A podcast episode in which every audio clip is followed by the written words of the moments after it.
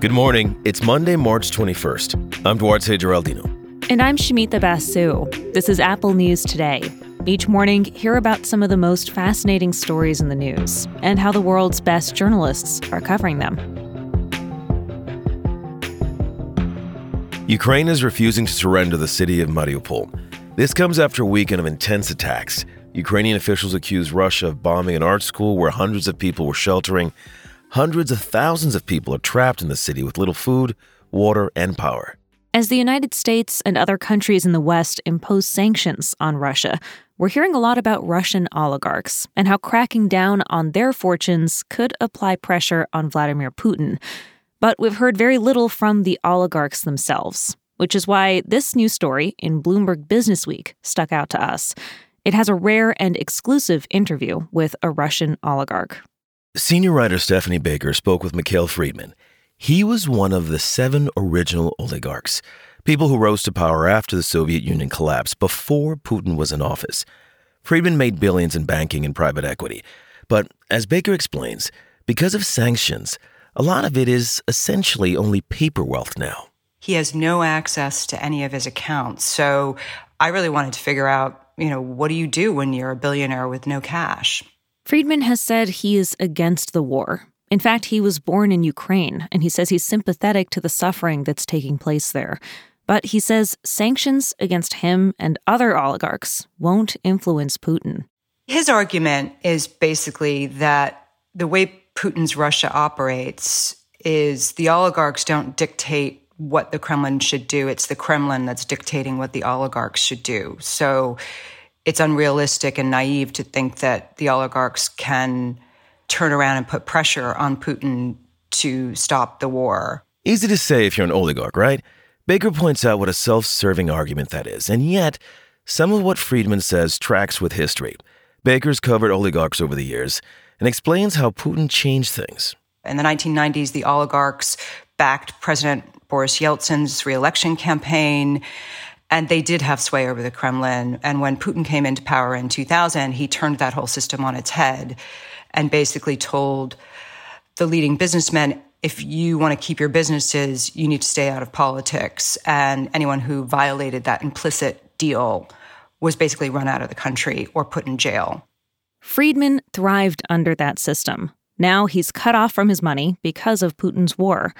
He told Bloomberg if the people who are in charge of the EU believe that sanctioning oligarchs will embolden them to tell Putin to stop the war, that means they have no understanding of how Russia works, and we're all in big trouble.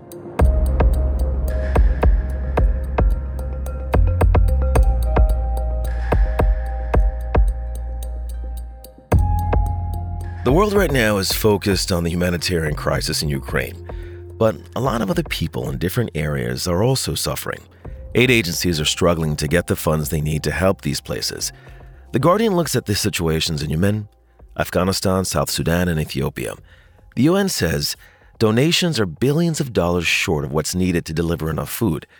As the CEO of the World Food Program puts it, we have no choice but to take food from the hungry to feed the starving. National Geographic zooms in on Afghanistan. The situation there has gotten worse, with sharp drops in Western aid after the Taliban takeover. Nearly 9 million people there face emergency level food insecurity. Reporter Nanna Muus Steffensen told us what this looks like on the ground everything from you know maternity clinics to local uh, district clinics like far far in the countryside they lost their funding which means not only that the doctors the midwives the nurses have not been paid for months but also of course that they really really struggle to pay for medicine to pay for very basic supplies.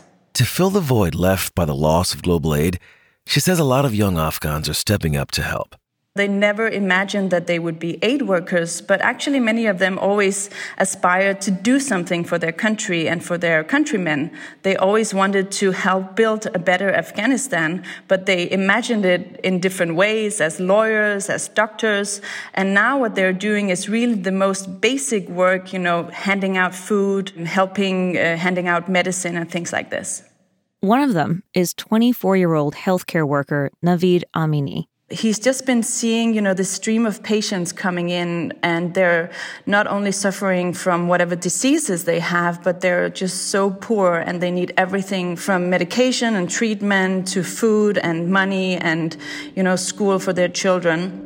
This National Geographic story is also full of excellent photos that show the people affected by the scarcity of global aid and those working to change things.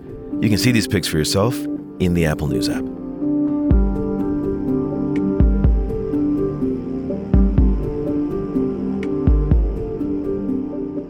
Oil and gas prices are in the headlines because of jumps tied to Russia's attack on Ukraine. But maybe you haven't heard how wild the nickel market has gotten since the invasion. Price spikes have a few Americans doing unusual things, like hoarding coins. The Atlantic explains what's going on here.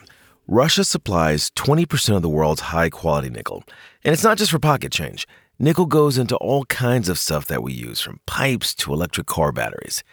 Since the war started, the price of this metal has been on a wild ride of ups and downs.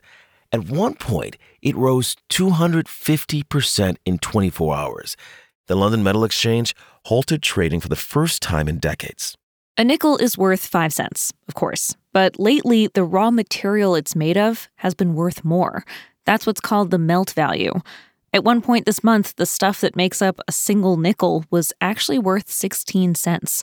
Oh, and by the way, nickels are mostly not made of nickel. The coins are 75% copper. The Atlantic looks at how, among a small set of doomsday prepper types, nickel hoarding is now trendy. You might consider this a heavy bet against runaway inflation, literally heavy.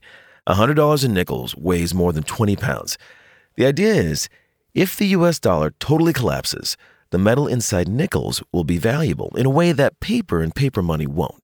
It's not like there's a lot of people who are doing this. Most of them are small timers, but there is one hedge fund manager who has $1 million in nickels stashed away in a Dallas vault. A finance professor tells The Atlantic he doesn't recommend hoarding nickels, but he says it's not the most irrational investment he's seen people make. Worst case, they'll still be worth five cents. There's more insight and analysis on the war in Ukraine in the Apple News app. We've also got other stories there, including the crash of a Boeing 737 800 today in southern China. State media report the China Eastern Airlines flight had 132 people on board. We're also following two developments affecting the Supreme Court. Justice Clarence Thomas is hospitalized with an infection. The court says the longest serving member expects to be released early this week. And confirmation hearings are today for Biden Supreme Court nominee Ketanji Brown Jackson. If confirmed, she would be the first black woman on the highest court. NPR has a story on what you can expect from this week's hearings. We've also got coverage of March Madness, including a story about the men of St. Peter's University. The number 15 seed shocked powerhouse Kentucky in the first round. Then the tiny New Jersey school pulled off another upset to reach the Sweet 16 for the first time in school history. In the women's tournament, check out the story of Lauren Jensen. She transferred from Iowa to Creighton, and this weekend, she was the one that hit the game winning three pointer to beat Iowa. Like we said, all of that's in the Apple News app. And when you're there, keep listening to hear narrated articles from our News Plus partners. We'll talk with you again tomorrow.